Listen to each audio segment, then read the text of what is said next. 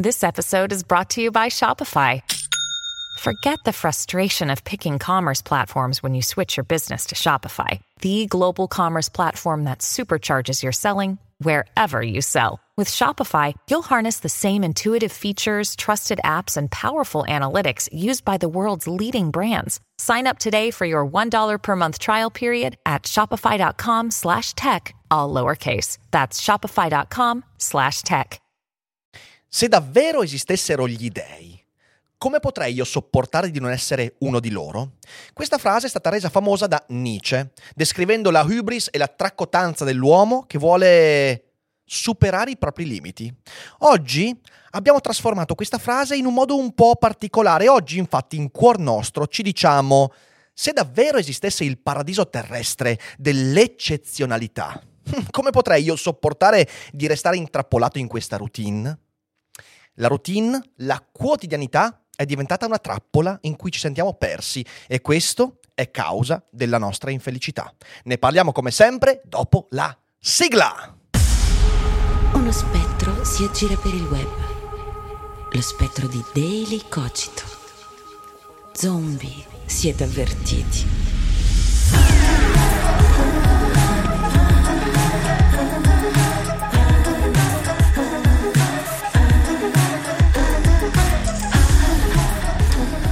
L'essere umano contemporaneo vive nella sindrome dell'eccezionalità.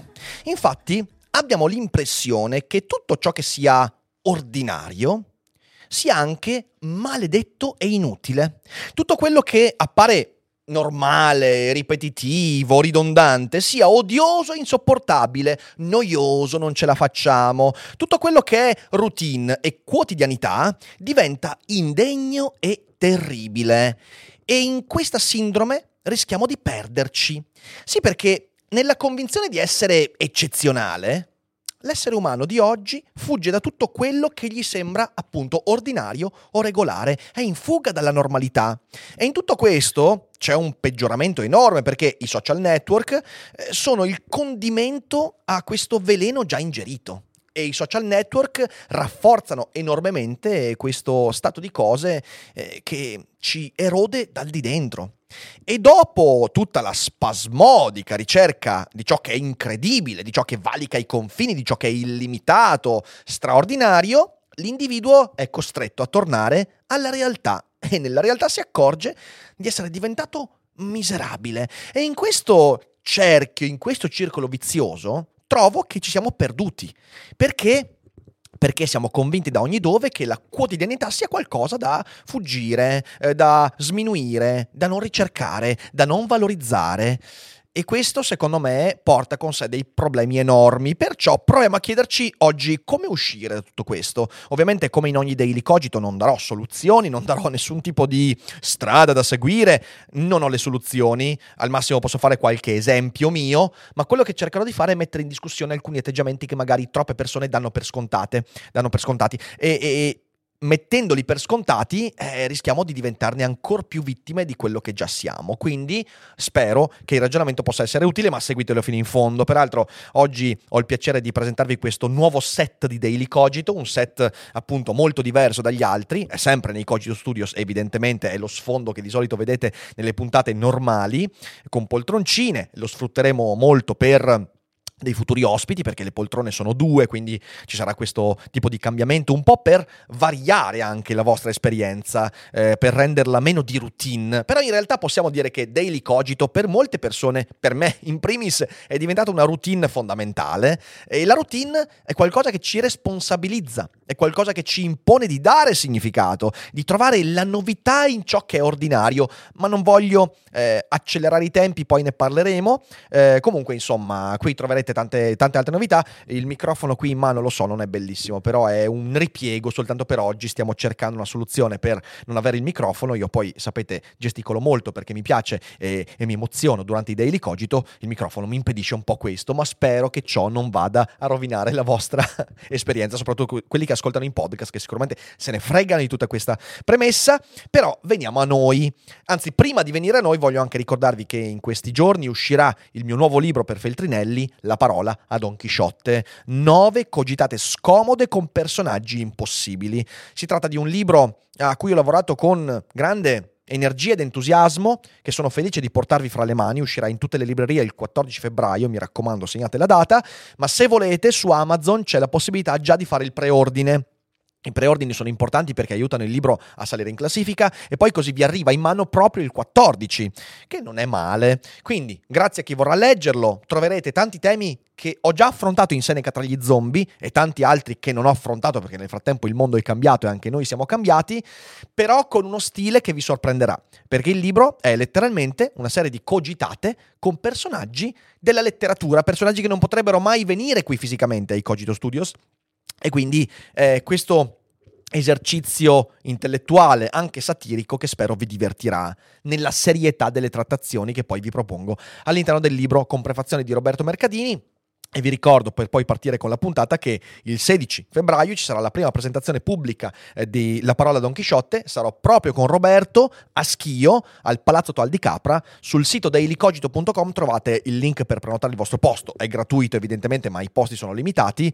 E poi anche le prossime date: Verona, Padova, Perugia, tante date in cui incontrarci per spettacoli, presentazioni, tutto quanto. Quindi date un'occhiata al sito, mi raccomando. Ma adesso torniamo a noi. Allora, oggi parliamo di questo strano, particolare elogio della quotidianità e questo tipo di riflessione mi è venuta in mente proprio preparando la monografia eh, dedicata a Jorge Luis Borges. Perché? Perché in quella monografia che se non avete visto io vi consiglio veramente di vedere, eh, io eh, sono andato a leggere una poesia che mi è veramente rimasta dentro. Una poesia che io avevo letto molto tempo, tempo fa e che durante la monografia mi ha commosso. La poesia è Giovanni 1.14 e allora mi perdoneranno quelli che hanno eh, già visto la monografica su Borges, ma io non posso esimermi dal leggerne, eh, leggerla di nuovo, eh, però non la leggo tutta, leggo soltanto una parte, la seconda parte. Eh, in questa poesia Borges dà voce a Dio, il Dio cristiano, il Dio che si è fatto carne diventando un uomo, Gesù Cristo. Eh, ovviamente è una poesia tratta eh, da un brano proprio eh, del Vangelo di Giovanni, in cui il verbo si fece carne, ed è la traduzione di Borges. E la poesia è molto bella, la trovate nel libro Elogio dell'ombra, e a un certo punto dice, per opera di una magia, nacqui stranamente da un ventre, vissi stregato, imprigionato in un corpo e nell'umiltà di un'anima. Conobbi la memoria, moneta che non è mai la stessa. Conobbi la speranza e il timore, i due volti del vago futuro. Conobbi la veglia, il sonno, i sogni, l'ignoranza, la carne, gli incerti labirinti della ragione, l'amicizia degli, uom- degli uomini, la misteriosa devozione dei cani. E va avanti e fa lung- un lungo elenco di cose normali, di cose, norm- di cose quotidiane. E poi va avanti e dice: eh, Conobbi il levigato, il sabbioso, il disuguale, il ruvido, il sapore del miele e della mela, l'acqua nella gola della sete, il peso di un metallo nel palmo della mano, la voce umana e un altro elenco. Eh, non sono gli elenchi di Salvini, ma gli elenchi di Borges sono molto, molto più belli. Ed è Dio che si ricorda di quell'esperienza di incarnazione, si ricorda di quando è diventato uomo e conclude dicendo questo. Ho affidato a un uomo qualunque questa scrittura. Non sarà mai quello che voglio dire, non sarà che il suo riflesso. Dalla mia eternità cadono questi segni. Altri, non chi ora ne è l'amanuense, scriva la poesia. Domani sarò una tigre fra le tigri e annuncerò la mia legge alla foresta o un grande albero in Asia. A volte penso con nostalgia all'odore di quella bottega di falegname. Ovviamente riferendosi alla bottega di Giuseppe, in cui Gesù è cresciuto. E qualcuno potrebbe dire, ma perché questa poesia ha un significato così importante? Beh, perché, perché c'è un Dio che ricorda con nostalgia ciò che noi diamo per scontato. Perché le cose che Dio ricorda in questa... Dio evidentemente con la voce di Borges, ma certamente, però il significato è questo. Il significato è che noi dimentichiamo un sacco di cose che Dio si sta ricordando. Addirittura l'odore della bottega di falegname. Pensate soltanto all'eccezionalità della vita di Gesù. ok? Eh, I miracoli, la resurrezione. Ora, di nuovo, restiamo nell'ambito della fantasia e della letteratura, però il significato di questa poesia, l'eccezionalità della vita di Gesù, del Messia, del Cristo. E quando il Messia si trova a ricordare la propria vita, quando Dio si ricorda della propria incarnazione, non si ricorda della croce, dei processi, della predicazione dei miracoli, no, si ricorda dell'odore della bottega di suo padre, che poi non è neanche suo padre, si ricorda del peso del metallo sulla mano, si ricorda del sapore del miele, si ricorda eh, della sensazione del levigato, del ruvido, si ricorda, si ricorda la normalità. E quando io ho letto questa poesia mi sono commosso perché, devo dirlo, mi sono sentito un coglione. Mi sono sentito, infatti, come quella persona che, avendo la tracotanza di considerare la quotidianità e la normalità come qualcosa di indesiderabile, punta l'attenzione sulle cose che solo il mio pregiudizio può considerare come significative. Infatti, leggendo la poesia mi sono venute in mente tutte le occasioni in cui ho perso per strada pezzi di quotidianità. Non mi sono accorto del saluto, dell'amicizia, non mi sono accorto delle cose normali perché è troppo, troppo, troppo intriso di eccezionalità, di uh, magia, oh, meraviglia. E, e mi sono detto, ma se persino gli dei, se persino Dio in questo caso ha nostalgia della routine e della normalità umana, come posso io, con che coraggio posso io perdermela? Questa cosa mi ha commosso, in parte perché forse la prima volta che ho letto questa poesia avevo vent'anni e a vent'anni magari non sei ancora del tutto consapevole di, tutto quello che stai perdendo. Però adesso a 36 anni comincio a dire, oh cazzo, un po' di roba me la son persa. E mi ha commosso perché, perché mi sono sentito, come dire, non messo sotto accusa, però mi sono sentito non all'altezza della normalità. Ecco, credo che noi stiamo vivendo in mezzo a un'allucinazione, in cui pensiamo che il significato della vita derivi dall'eccezionale, dall'avventura che è straordinaria, che spicca, che ci stimola, che ci accende. Tutto ciò che esula dalla routine e dal quotidiano ha significato, ha un significato in sé e per sé. Questo è un pregiudizio che credo, se guardiamo bene dentro di noi, riconosciamo.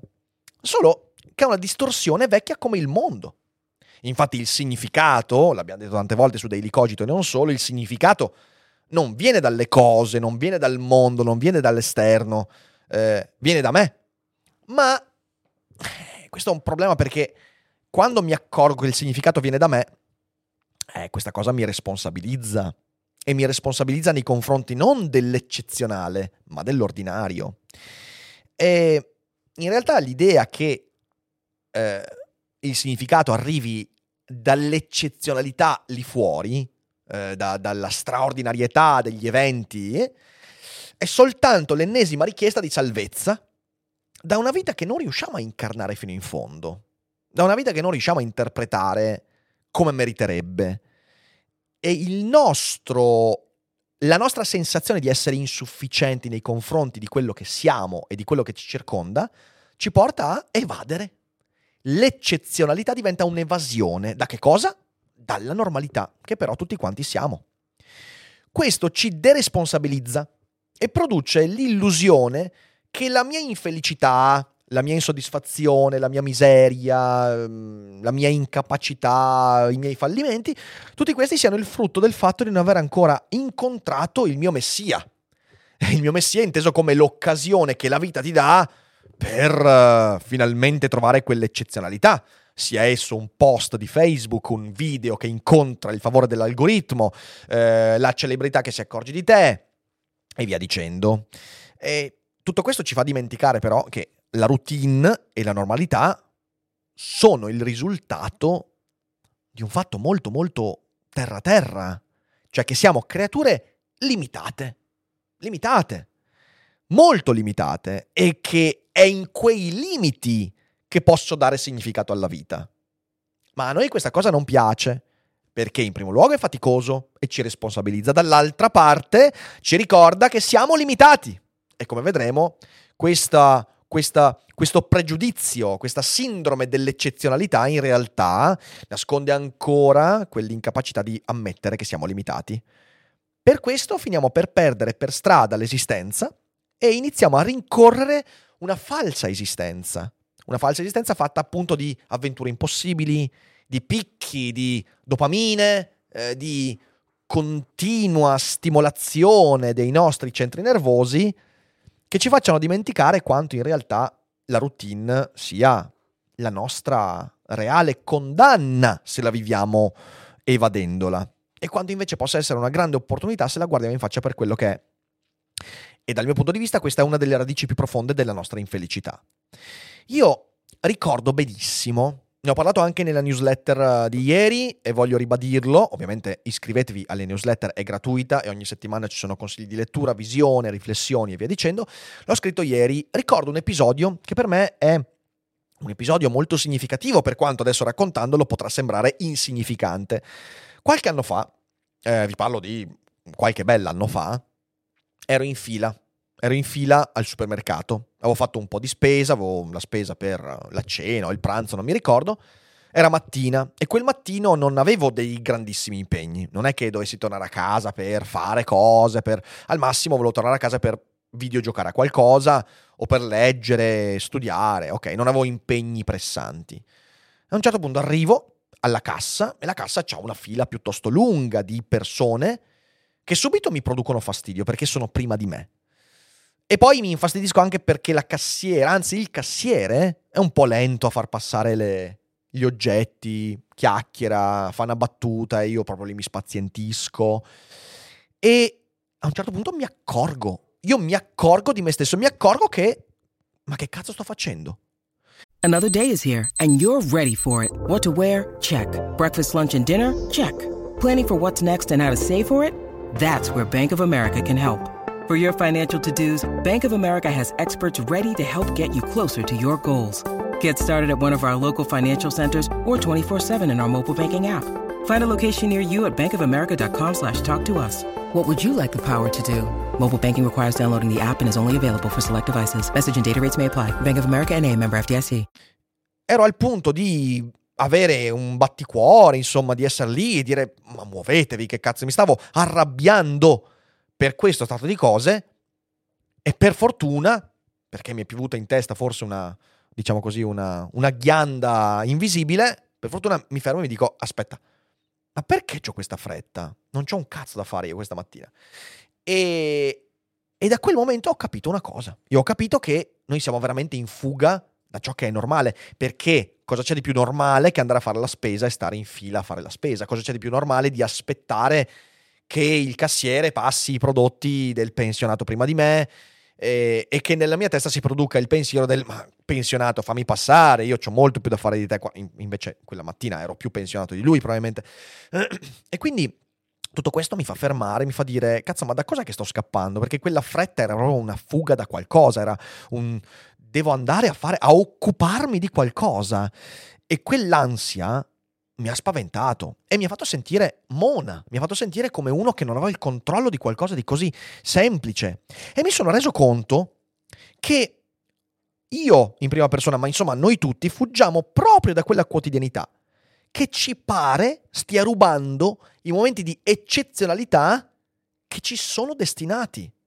Come se restando in fila per quella cassa io stessi perdendo il treno di qualcosa di incredibile che lì fuori mi aspettava. E quella fretta era, devo andare a guardare, fear of missing out, ma non missing out le serie tv, i video, no, missing out, l'occasione che trasformerà la mia vita in qualcosa di eccezionale, che mi faccia fuggire da questa, oh mio Dio, quotidianità orribile, routine, una routine di pensionati che fanno la fila al supermercato. E mi sono sentito coglione. Ed è stata una sensazione molto fastidiosa, però lì qualcosa mi si è acceso, è stata un'epifania. In tutto questo, credo che il ruolo dei social sia terribile, perché non fa altro che avvallare quell'illusione secondo cui esistono vite composte di sola eccezionalità, esistono vite che vale la pena vivere più rispetto a quelle normali. E noi siamo circondati e io posso assicurarvi che cerco di essere attentissimo a evitare proprio questo. Ogni tanto magari ci sono caduto nel mostrare la mia vita eccezionale, quando in realtà eccezionale non è. Allora tu trovi orde di influencer che mostrano solo successi, solo cose che vanno alla grande, eh, solo feste, divertimenti, sorrisi, risate, amici, gioie, fiducia. Oh mio Dio, che vita incredibile, eccezionale, in cui non c'è mai un momento eh, di, di, di, corda che viene smollata, di morale che cade a terra, di fallimento che ti riporta alla realtà. No, no, no. Poi hai hai questi, queste coppie sempre felici, sempre euforiche, eh, che sono sempre sulla cresta dell'onda e mostrano mai un segno di debolezza, di crisi, ma ci mancherebbe. E allora tu guardi la tua coppia e dici, cazzo, ma perché noi litighiamo? Perché noi ci siamo stufati l'uno dell'altro? Perché non facciamo sesso da un sacco di tempo? Perché questi cazzo sembra che vivano di ormoni, di desiderio continuo, eh, queste coppie, che mamma mia, e io? E io? E io, ah, cazzo, ho una coppia normale, ma stiamo scherzando, ma, com- ma come faccio a sopportare la normalità nella mia mia coppia? Come faccio a sopportare la routine della coppia?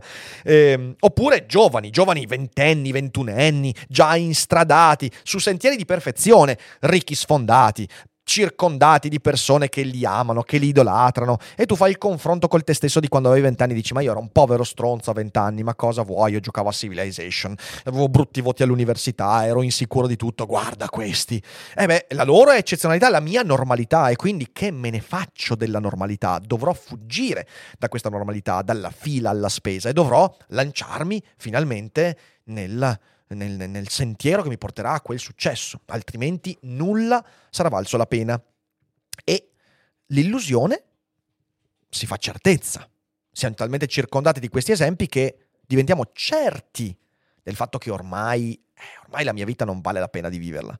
E quindi quella illusione diventa una certezza e il nostro mondo è composto solo di questi non esempi e non vogliamo più nessuna routine. Accanto a tutto questo abbiamo guru insegnanti, saggi, sapienti, potenti che giocano, hanno gioco facile intorno a questa sensazione perché, uh, ragazzi, puoi avere un potere enorme quando ti accorgi che persone giovani, fragili, non vogliono più la loro quotidianità, ma vogliono solo eccezionalità e quindi ti trovi di fronte a degli esempi devastanti, gioco facile e quindi lanciano messaggi terribili. Messaggi come, non so, molla il lavoro, molla il lavoro, molla tutta la tua routine, molla la famiglia, molla la normalità e diventa fantastiliardo, fantastiliardario anzi, eh, oppure abbandona la tua deludente realtà eh, da sfigato, eccetera, eccetera, e quindi costruisciti il tuo meta, il tuo FTX, costruisciti il tuo mondo fatato che sarà sicuramente il modo per fuggire da quella terribile quotidianità. Solo che è tutto falso. È tutto una balla straordinaria. E ve lo dico non perché io sia l'illuminato, ma perché in primo luogo io vedo le vite di tante persone che poi proiettano solo perfezione sui social e invece poi sono composti di pura imperfezione, pure insicurezze e tutto quello che mostrano pubblicamente è semplicemente artefatto, forse sono perfetti nel costruire perfezione, ma poi sono esattamente normali e affrontano routine esattamente come noi. E hai influencer quindi che pubblicano solo successi, ma poi vai a parlarci, vai a vedere la loro vita, ti accorgi che sono disfatti, sono incerti, eh, vivono questo lavoro solo finché va e poi non hanno idea di cosa succederà e vivono nottate di insonnia pensando a questo, oppure influencer di grande successo che non vorrebbero più esserlo perché vivono male il rapporto col pubblico. Vorrebbero fare altro, ma ormai sono intrappolati in quello che il pubblico vuole da loro. E il pubblico vuole da loro che su Instagram e YouTube mostrino soltanto la perfezione della vita, perché appena mostrano imperfezione, allora mi ricordi la mia quotidianità non mi, piace, non mi piace più guardarti perché non sei più un mezzo di evasione, perché poi il pubblico cerca nell'influencer anche il riflesso di quel desiderio, oppure le coppie perfette, ribadisco, non esistono coppie perfette, esistono soltanto coppie che in alcuni contesti riescono a produrre un'immagine di sufficiente perfezione da far dire a tutti "Ah, oh, che favola!" Poi però al di fuori di quella perfezione, al di fuori di quella proiezione, le coppie vivono quella quotidianità, vivono quei litigi, vivono quella mancanza di desiderio, vivono eh, quel eh, momento di difficoltà, vivono tutte queste cose. Non, non esiste Non esiste in nessun universo la coppia che non viva crisi profonde, che non viva momenti in cui magari si pensa addirittura di smetterla, che non vale la pena, e poi la fatica di ritornare a costruire. Non ci sono coppie che non passino attraverso le forche caudine della mancanza di dopamine, della mancanza di soddisfazione, della quotidianità e della routine. Non ci sono, e se ci facciamo convincere del fatto che l'unica coppia che funziona è quella che vive di eccezionalità, che non conosce routine, noi non avremo mai una persona con cui condividere le sofferenze, la routine, la noia, la ripetitività, il dolore e poi tutto quello che concorre e che fa parte della vita, che ci piaccia o meno. Solo che ci abituiamo a queste cose incredibili. E poi c'hai questi giovani incredibili pazzeschi che hanno già raggiunto traguardi che io a 36 anni non sognerei neanche.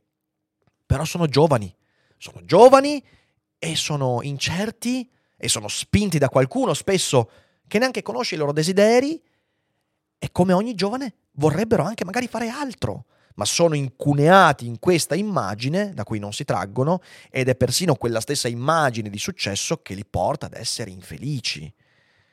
Ehi, la trappola della popolarità che ti impedisce poi di dire ok, mi sono stufato, faccio altro, faccio un po' di routine, faccio un po' di quotidianità. Stai scherzando? La tua eccezionalità, amico mio, è una macchina da soldi, da cui troppi dipendono, quindi rimani nella tua eccezionalità, che diventa, in modo perverso, la routine più inaccettabile che si potesse immaginare.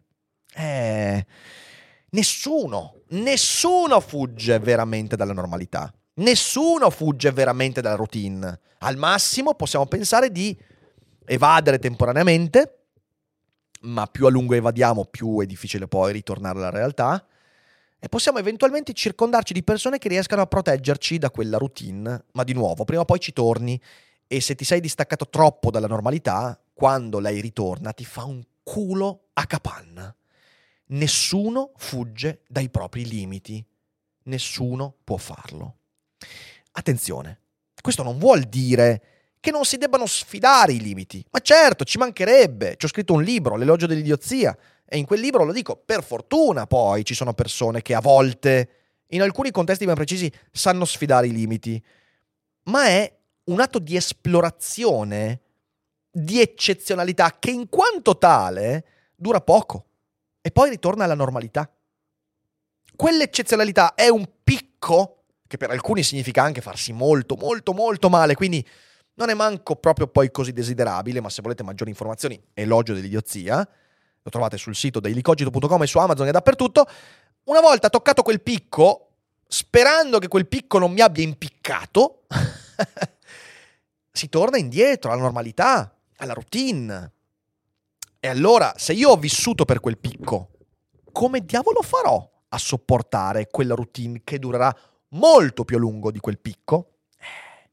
I grandi della storia, molto spesso, quelli che hanno avuto tanti picchi nel corso della loro tante eccezionalità e che noi ricordiamo per quelle eccezionalità e non per il fatto che andavano in bagno a fare la cacca come tutti noi, spesso erano molto piccoli nella vita. Gli prendiamo un esempio che ha stravolto la mente di tante persone, gli Steve Jobs di tutto il mondo, quelli che rivoluzionano lo smartphone, i computer, oppure la politica, oppure che cazzo ne so, c'è qualcuno che ha rivoluzionato il water. Finora no, il water è molto uguale a quello che era 150 anni fa, però è stata una bella invenzione, non voglio negarlo. Eh, rivoluzionano cose però poi spesso erano disastri nella gestione della quotidianità, della vita, della routine, delle cose normali. E poi vi spiego anche perché. E vedete, è una grande fortuna che nel mondo ci sia uno Steve Jobs e non 10 milioni di Steve Jobs. Non solo perché è naturale che i talenti e le capacità che spiccano siano distribuite in modo statisticamente poco significativo, perché appunto sono eccezionali, ma anche perché eh, se tu fai una società di, di Steve Jobs, è probabile che tutti finiranno per ammazzarsi dopo pochissimo tempo. Perché se tu vuoi vivere ogni secondo di eccezionalità, tu non puoi permetterti di avere relazioni con persone che hanno lo stesso desiderio. E mi verrebbe da dire che forse una delle conflittualità oggi presenti sui social è proprio quella. E proprio i social, proprio il web, strumenti che sto sempre più usando in modo critico, per quanto poi siano strumenti eccezionali, ci stanno convincendo che una società con milioni di Steve Jobs, o meglio, wannabe Steve Jobs, cioè persone che vogliono vivere l'eccezionalità di Steve Jobs senza l'eccezionalità di Steve Jobs, quella società sia ok. Mi spiace, non è affatto ok perché gli Steve Jobs di tutto il mondo sono individui rari, di nuovo per fortuna, non solo per le loro capacità, ma anche perché non sanno costruire comunità.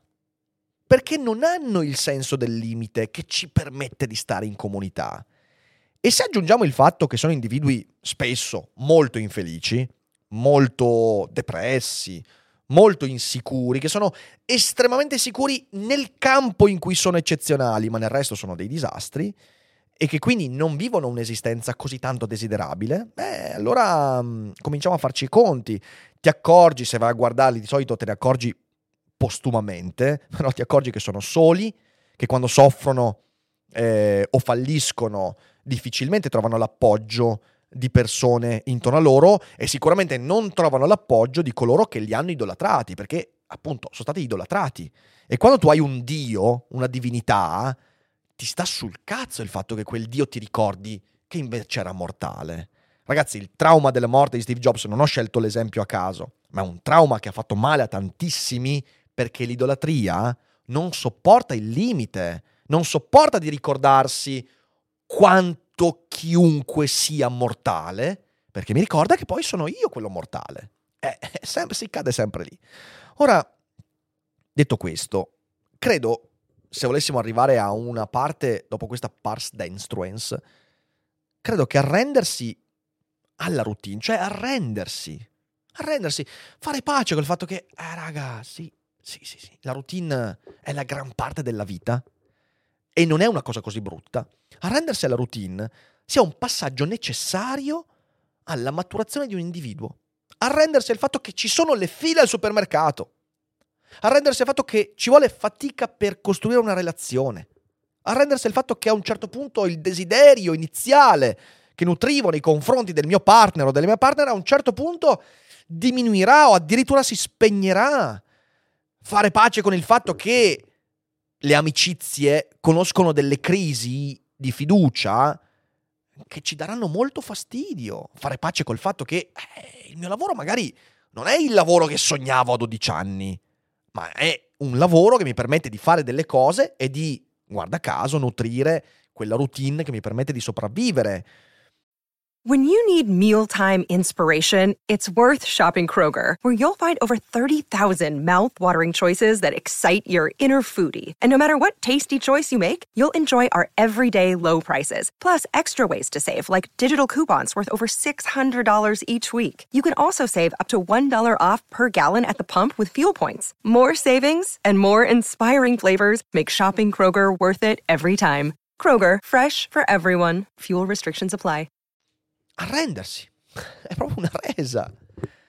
Arrendersi al limite relazionale. Cioè capire che le relazioni che contano non sono quelle eccezionali, non sono quelle con gli idoli, con gli influencer. La mia relazione con voi non ha un vero significato. Hanno significato i contenuti che vi porto, se potete usarli e volete usarli in modo consapevole. Ha significato per me perché ovviamente il mio pubblico mi permette anche di fare quello che faccio. Ma non è una relazione questa che abbiamo noi. O meglio, è un tipo di relazione che però non è la relazione che ha significato per la mia routine. Le relazioni della mia vita sono quelle con mia madre, con mia moglie, con i miei amici più stretti, eh, le persone con cui lavoro, la mia famiglia, mie sorelle, i miei cognati, i miei nipoti. Sono quelle le relazioni che non sono eccezionali perché tutti hanno una sorella, un fratello, un genitore, un partner, un collega, tutti ce le abbiamo queste cose qua. Non c'è nulla di eccezionale nell'avere un fratello, di cui prendersi cura e che si prenderà cura di te, una sorella con cui litigare per delle cose poco piacevoli, una madre che ti critica per delle scelte lavorative o relazionali, una moglie che non ti guarda più come un tempo, un marito che magari alza la voce troppe volte durante la giornata, un figlio che, a cui stai sui coglioni incredibilmente perché i genitori ci stanno sui coglioni in un certo momento della vita, anche quella è una routine. Ma queste sono le relazioni. E sapete cosa succede? Succede che se io riesco a dare significato a quelle relazioni, Significato significa se riesco ad avere cura di queste relazioni, se riesco ad accorgermi di quelle relazioni, nonostante le relazioni parasociali che vediamo sui social, nonostante l'idolatria che provo per il Masseo, per Dario Moccia, per Rick Duferi e via dicendo, nonostante queste cose, se riesco ad accorgermi di mio fratello, mia sorella, mio figlio, mio nipote, mio vicino di casa e riesco ad avere cura di queste relazioni, queste avranno cura di me non è una garanzia, non è una regola essenziale, ma è quello che succede. Se riesco a dare significato a queste relazioni, se riesco quindi a arrendermi al fatto che le relazioni sono quelle poche che stanno a contatto con me, allora forse posso fare pace con la mia routine, arrendermi al limite etico in un'epoca di effective altruist, in cui le persone dicono io faccio cose eccezionali perché voglio salvare il mondo. E poi invece sono pronto a metterlo nel culo al mio vicino di casa, alla persona che mi ha dato fiducia, a mio fratello, mia sorella, a quelle persone della relazione. Se ci arrendiamo invece al fatto che essere etici significa avere cura di chi sta intorno a me, non mentire a chi fa parte nella mia vita, agire per il bene di queste persone e non usare queste persone come dei mezzi, degli strumenti per salvare il mondo o arricchirmi, allora lì forse posso avere cura della mia routine. Questo è un punto essenziale che nei prossimi tempi andremo un po' a scandagliare. Però ragazzi questo è veramente, veramente importante. La parasocialità del mondo dei social, parasocial network ormai possiamo definirli così, ci ha abituati al fatto che il mio amico è un tizio che magari ho visto una volta nella mia vita a un evento che non ho mai più incontrato, ma ho l'amicizia su Facebook e questo, che ci piaccia o meno, occupa RAM mentale, soprattutto quando diventa molto molto pesante, quando ci penso tanto tanto tanto tanto ai miei idoli, ai miei amici virtuali, mi fa perdere la relazione con le persone che fanno parte della mia vita. E quando questo succede, finisco per far del male a loro per trarre un beneficio in quella cosa virtuale. Succede continuamente, guardiamoci bene dentro e rendiamoci conto che questa cosa accade a ognuno di noi per il modo con cui gestiamo questo mondo virtuale. Arrendersi al limite caratteriale, cioè arrendersi al fatto che io ho delle caratteristiche e che anche se, ma certo, è bellissimo pensare che io possa un giorno avere una grande fama, diventare famoso, un influencer, ma potrebbe anche essere che il mio carattere, che ha dei limiti ben precisi, ha delle caratteristiche ben precise, non sia adeguato a quella roba lì. E magari sarebbe il caso di ragionare anche su questo, che una vita eccezionale, una vita sempre sulla cresta dell'onda, una vita fatta di spruzzi di dopamina, endorfine, adrenalina continui, forse non mi fa bene. Non è la cosa che veramente sognavo. O se è la cosa che sognavo, magari la sognavo in modo angelicato e non poi reale, perché fidatevi, queste persone spesso che vivono questa vita non sono progettate per questa vita e si autodistruggono ed è quello che sta succedendo a tantissimi streamer, per esempio, che mollano, eh, fanno burnout e via dicendo. Il tuo carattere esiste, c'è, è reale. Arrenditi al fatto che il tuo carattere è una normalità, è una routine, che il tuo carattere ha dei limiti e sei chiamato a riconoscerli, non per odiarli e odiarti, ma per accettarli e magari capire che nonostante quello che ci viene mostrato come modello di successo sul web, magari per te potrebbe non essere esattamente ritagliato su misura e non c'è niente di male, niente di male. E poi tutto questo evidentemente, io lo dico a volte su Daily Cogito, però lo ribadisco perché è fondamentale, questo ha tutto alla base il limite dei limiti, perché parliamoci chiaro, signore e signori. La sindrome dell'eccezionalità è l'ultimo ritrovato in fatto di non accettazione del limite dei limiti, del fatto della mia mortalità. Perché pensare di poter avere una vita che non contempla la routine è pensare di non avere quel limite con cui tutti noi prima o poi avremo a che fare, sia perché lo vivranno quelli vicino a noi, sia perché siamo noi quelli esposti. Perché le persone che ci stanno vicine moriranno e noi moriremo. E non c'è proprio nulla che possiamo fare a riguardo. E se tu vivi una vita di illusoria eccezionalità, in cui ti convinci che tutti i limiti della tua etica, delle tue relazioni, del tuo carattere non esistano, e ce ne sono tanti altri limiti, in realtà stai soltanto fuggendo dal fatto di quella consapevolezza che sei veramente limitato nel tempo e nello spazio e che se non ti arrendi a questo, la tua vita sarà un inferno ben prima che l'inferno ti raggiunga. Da questa accettazione, da questa resa incondizionata delle proprie fragilità, delle debolezze, delle proprie caratteristiche, po- peculiarità, di cui i talenti, le competenze, i pregi sono l'altro lato della medaglia, perché io trovo i miei talenti solo se capisco come sono fatti i miei limiti. Io trovo i miei pregi solo se accetto il fatto che sono uno stronzo pieno di difetti. Io trovo questa resa incondizionata, a quel punto posso anche lasciarmi andare a quei punti di eccezionalità di esplorazione che non divoreranno più tutta la mia esistenza, che non mi trasformeranno in una creatura sola come Steve Jobs, ma senza il talento di Steve Jobs, senza le caratteristiche di Steve Jobs, senza quelle peculiarità che gli hanno permesso, a costi vastissimi, di fare quello che ha fatto. Eh. Se trovo il coraggio di arrendermi, darò significato alla mia routine. E in quella routine niente diventerà qualcosa da fuggire. Neanche le pulizie di casa, uno degli esercizi che io ho fatto e faccio nel tempo è quando faccio le pulizie di casa, faccio solo quello. Non faccio, non lavo il pavimento mettendomi un podcast nelle orecchie e volendo dire finiamo il più in fretta possibile. Non mi metto a cucinare, devo mangiare. Abbiamo un limite, siamo biologicamente necessitati a mangiare. Quando cucino, non cucino come se cazzo devo arrivare il prima possibile alla fine di questa cottura perché poi chissà che cazzo devo fare, chissà quale eccezionalità mi perdo. Quando lavo i piatti, non metto a lavare i piatti come se dovessi arrivare immediatamente a lavare l'ultima posata perché altrimenti il treno del successo passerà e io me lo sarò perso per lavare una fottuta forchetta. No, starò lì, accetterò quella routine perché quella routine mi ricorda tutto quello che ho detto. Quella routine mi ricorda le cose a me prossime.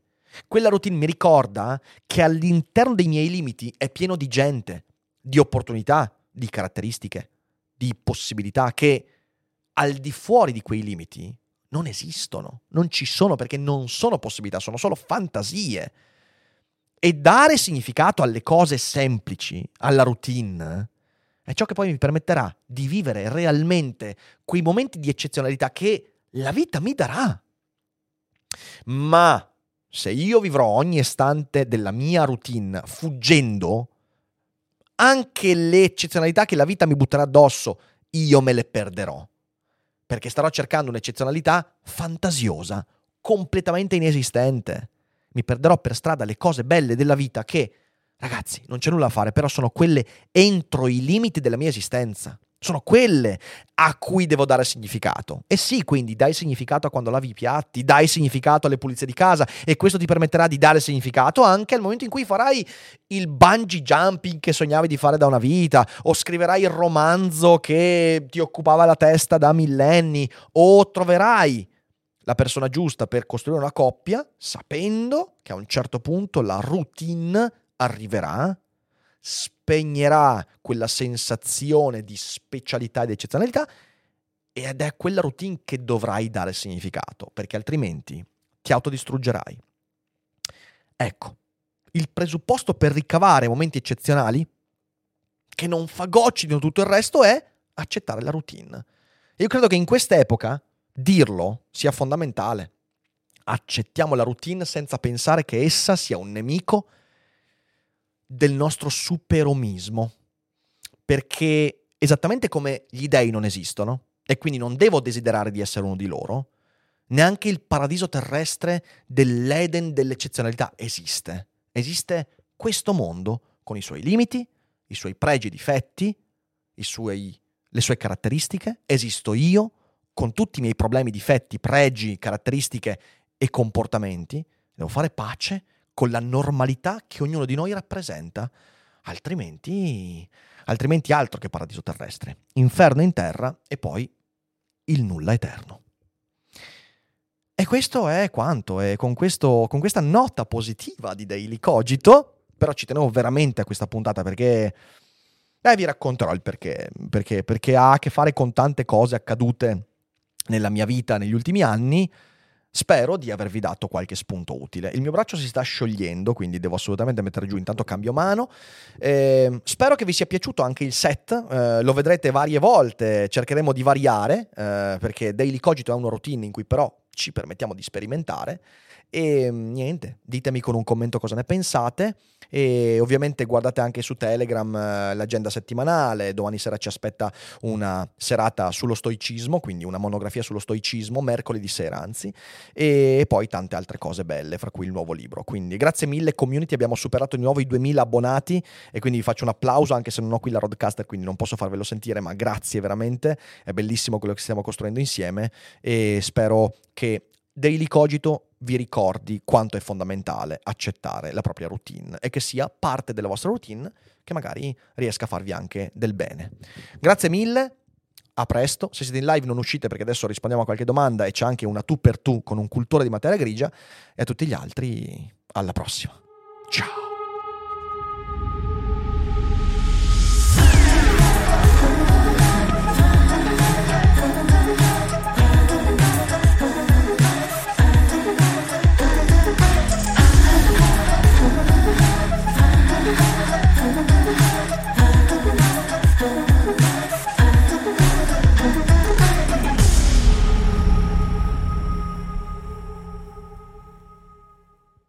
I'm Sandra, and I'm just the professional your small business was looking for. But you didn't hire me because you didn't use LinkedIn jobs. LinkedIn has professionals you can't find anywhere else, including those who aren't actively looking for a new job but might be open to the perfect role, like me. In a given month, over 70% of LinkedIn users don't visit other leading job sites. So if you're not looking on LinkedIn, you'll miss out on great candidates like Sandra. Start hiring professionals like a professional. Post your free job on linkedin.com/people today.